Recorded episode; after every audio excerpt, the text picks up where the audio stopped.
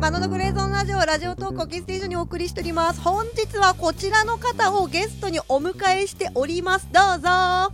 毎度チャオズーです。よろしくお願いします。よろしくお願いいたします。お願いします。やっと来てくれましたねいや出世しましたね僕も。いや待ってましたよ。いやーねいろいろね DJ のこととかあとクラブ事情とかねいろいろお伺いしていこうと思うんですけどまずね、はい。事前にいろいろね説明文とかいただいてるんですけど1曲目の曲の説明の時に2017年あたりの僕は DJ をする時やっていうところがあってえ DJ いつからしてんのって17年より前からしてたってことになるよな？っちゅうあそっかそっか、うん、そこからかなっていうところなんですけど。そうですよね。えっ、と僕はあの全然公開してるんですけど今26歳で。うんうん。で二十歳の時から DJ 始めたので6年目になるんですね。あ結構長いね。うんうん。2014年からかな始めたのが。うんうんうんうんで二十歳ちょうどから始めましたね。えーきっかけは、まあ、まあ、まあ、言い尽くしてるだろうけどね、なんかクラブ遊びに行ったって話はちらっとは聞きましたけど、初めて行ったクラブはね意外と全く楽しくなかった。そんなもんだわな。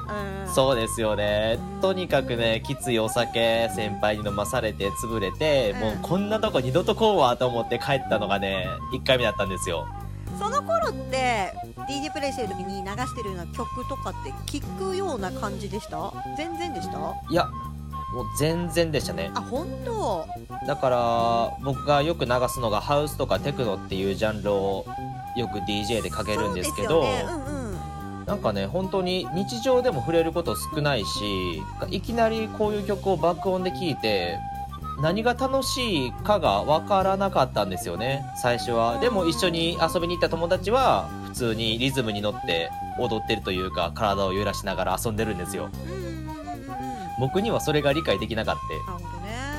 それがいつ DJ をするってとこまで行ったの？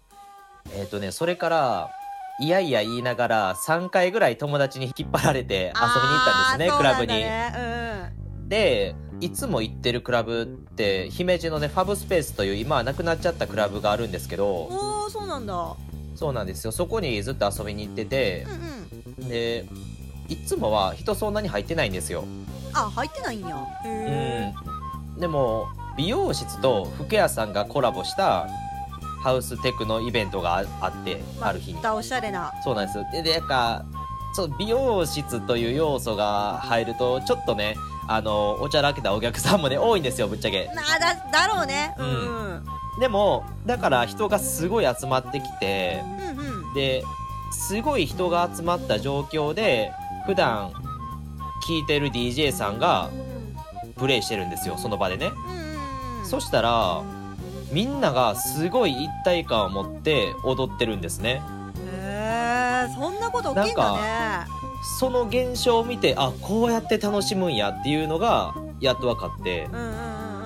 だからなんて言うんでしょう。正直その自分で楽しみ方を見つけたというよりかは周りを見てこうやって楽しむんやっていうのを発見できたのがその日だったんですよ。へえなんかさお話聞いてるとあれだね。最初嫌だったけど何回かやっていくうちに人ってなんか物事好きになるもんなんだねいやー慣れみたいなもんがあるんですかね多分、うんうんうん。そうだと思うんです。だんだん耳も慣れてきてうん、うんみんなが同じタイミングでわーって盛り上がってるのもうん。今までは盛り上がらずに聞いてた僕があみんなここで盛り上がるんやみたいな発見ができたんですよね。うんうんうんうん。結構やっぱ鈍感だったというか僕音楽的にはそっか。でそこからさ、DJ でプレイしてる時のさ曲とかのバリエーションというかを増やし始めたってことだよね。いやーそうなんですけどむちゃくちゃむちゃくちゃ悩みまくってましたよ。あ当時そはの DJ を始めて本当にここ1年前ぐらいまでずっと自分の世界観とか選曲悩み続けてきてましたね。あそうなんだ。じゃあ最近の形が確立されたのはここ1年ぐらいの話なんだ。もう本当にそうで。うんうんうん。それまああのこれは後ほど紹介させてもらう曲にそういう背景もお話しさせてもらうんですけれども、うんうん。根本的にあんまり自信を持ってなかったんですよね自分のオリジナル性に。うーんそうそうそう。自分はこれが好きやけどでもなんかフロアの反応であったり時代の流行であったりとかを考えるうちにどんどん自分が見えなくなっていくっていうゾーンに入っちゃって。そうだよね。音楽って、まあ、DJ なんか特に露骨だけど時代背景というか、流行りってあるよね絶対。そうなんですよね。でまあ究極の話どのジャンルのスペシャル DJ はみんなかっこいいんですよやっぱり。ああそうなんだやっぱり EDM でもテクノでもハウスでもヒップホップでもやっぱりスーパースターの DJ はみんなかっこいいんですよね。うんやっぱそうなんだ。ジャンル問わずに。で僕はいろんな現場とかフェスに遊びに行ってたんでうんうん。いろんな DJ を聴きすぎたんですよね。あー耳超えちゃったんだ。そうそうそうそう。うん。いろんなジャンルのスーパースターを聴きすぎてうんうん。でいろんなものが入りすぎちゃったのかなって今は思うんですよね。影響を受けすぎたんだねきっとね。そうそうそうそう。受けすぎた結果あるわかる。うん。自分が表現するときにあれ？自分って結局何がしたいんやっけっていう連鎖に陥っちゃうっていう、ね、すごいわかる。すっごい分かりみを送りたい今私自分がさ嬉 BGM 作って小銭をねちんまりちんまり稼い。でいた時とかはまさに同じ現象がやっぱ起きてて、うんコンペに勝てないしその社内でもコンペがあってで自分で曲を自信持って出したものが意外と外れたりこれ今回ダメだろうなと思ったものが意外と当たったりとかしてよくわかんない中でじゃあどうしたらいいだろうっていろいろ研究しすぎちゃってこんがらなってるね今。今だからリハビリをしてる最中だけど。ああもうね本当にわかる。でしょ？本当にわかります。これ音楽真剣にやってる人あるあるやよねきっとね。いやー絶対誰しもが通る道だと思うんですよ。やっぱそうだようねん。であんま今ぶっちゃけ歌物めっちゃ作ってるけどいろんな人とコラボしてはいはい。あんまり歌物にピンときてない。えー、そうなんですね。いやーちょっと BGM とやっぱり路線が違うのでちょっと悩んでる最中ではあるんですが、そんなチャオズーさんはいつもどうやってあのいろんな音楽ディグったりとか選曲どっかで探してたりとか音楽の出会い方とかってどういうところで出会ったりします？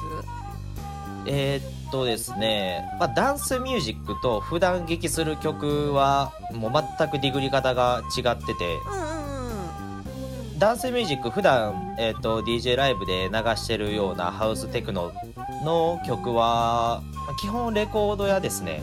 あーもうなんだバンとして買っちゃってレコードでプレイしてるんだいつも、そうですね。もうほぼレコードでプレイしてますね。そっかデータの時代だけどレコードなんだね。そこはちょっと激アツだな。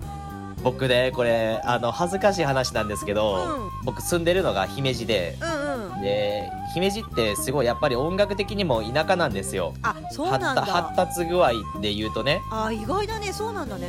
そうそうそう。ヒップホップはすごい強いんですけど。で僕が DJ を始めた二十歳の当初だから2014年うんうん。の時はですね先輩たちが全員レコードでプレイしてたんですよ。あそうなんだだから僕この世にレコードしか媒体がないと思ってて DJ プレイの。媒体が。そうそうそうそう。そうなんだ。それをそのまま今もなお継承してんだ。そうそう。それでずっとレコードでプレイするもんやと思ってうんうん。ずっと続けててで神戸のうんうん。あのトゥループカフェというクラブがあったんですけどうんうん。そこに遊びに行った時に何ですかあのキラキラした機材はっていうのをうんもうすごい田舎者丸出しで先輩に聞いて。それがあの今主流の CDJ と呼ばれる機あ材で。ーそうなんだ。うんうん。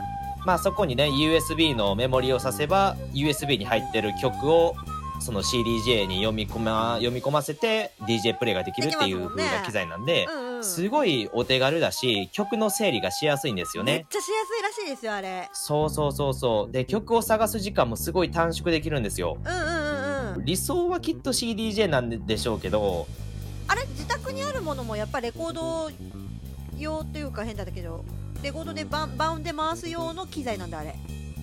一応あのレコード用と CDJ あるんですけどあどっちも持ってんだや。うんうん。どっちも持ってるんですけどレコードでやってる方が楽しいんですよね僕がそうなんだ。そうそうそう。それでもうまあ俺はこれでやっていきゃいいかって感じで レコードでやってますね。あーといったところでめっちゃくちゃまだまだ聞きたいんですけど ここで1曲ねあの今回は全てチャオズー君に選曲いただいてるんですがこのセクションでは何をご紹介いただけますか？ブルーナ・ペルナダスさんの「バレー・イン・ザ・オーシャン」という曲を紹介させていただきたいと思います。これはどうやってあの見つけた楽曲だったりします？とねこのアーティストと曲はですねそのサーバー上で見つけたんではなくてフルーという静岡で開催されていた野外フェスがありましてそこで出会ったバンドの曲ですね。へえこれねアルバムまるっと聞きましたけど全体的にこの雰囲気ですね。私結構これ好きでした。一番この中で好きかも。あ本当っすか、うん。といったところであの次のセクションもチャオズー君にお付き合いいただきます。よろしくお願いいたします。お願いします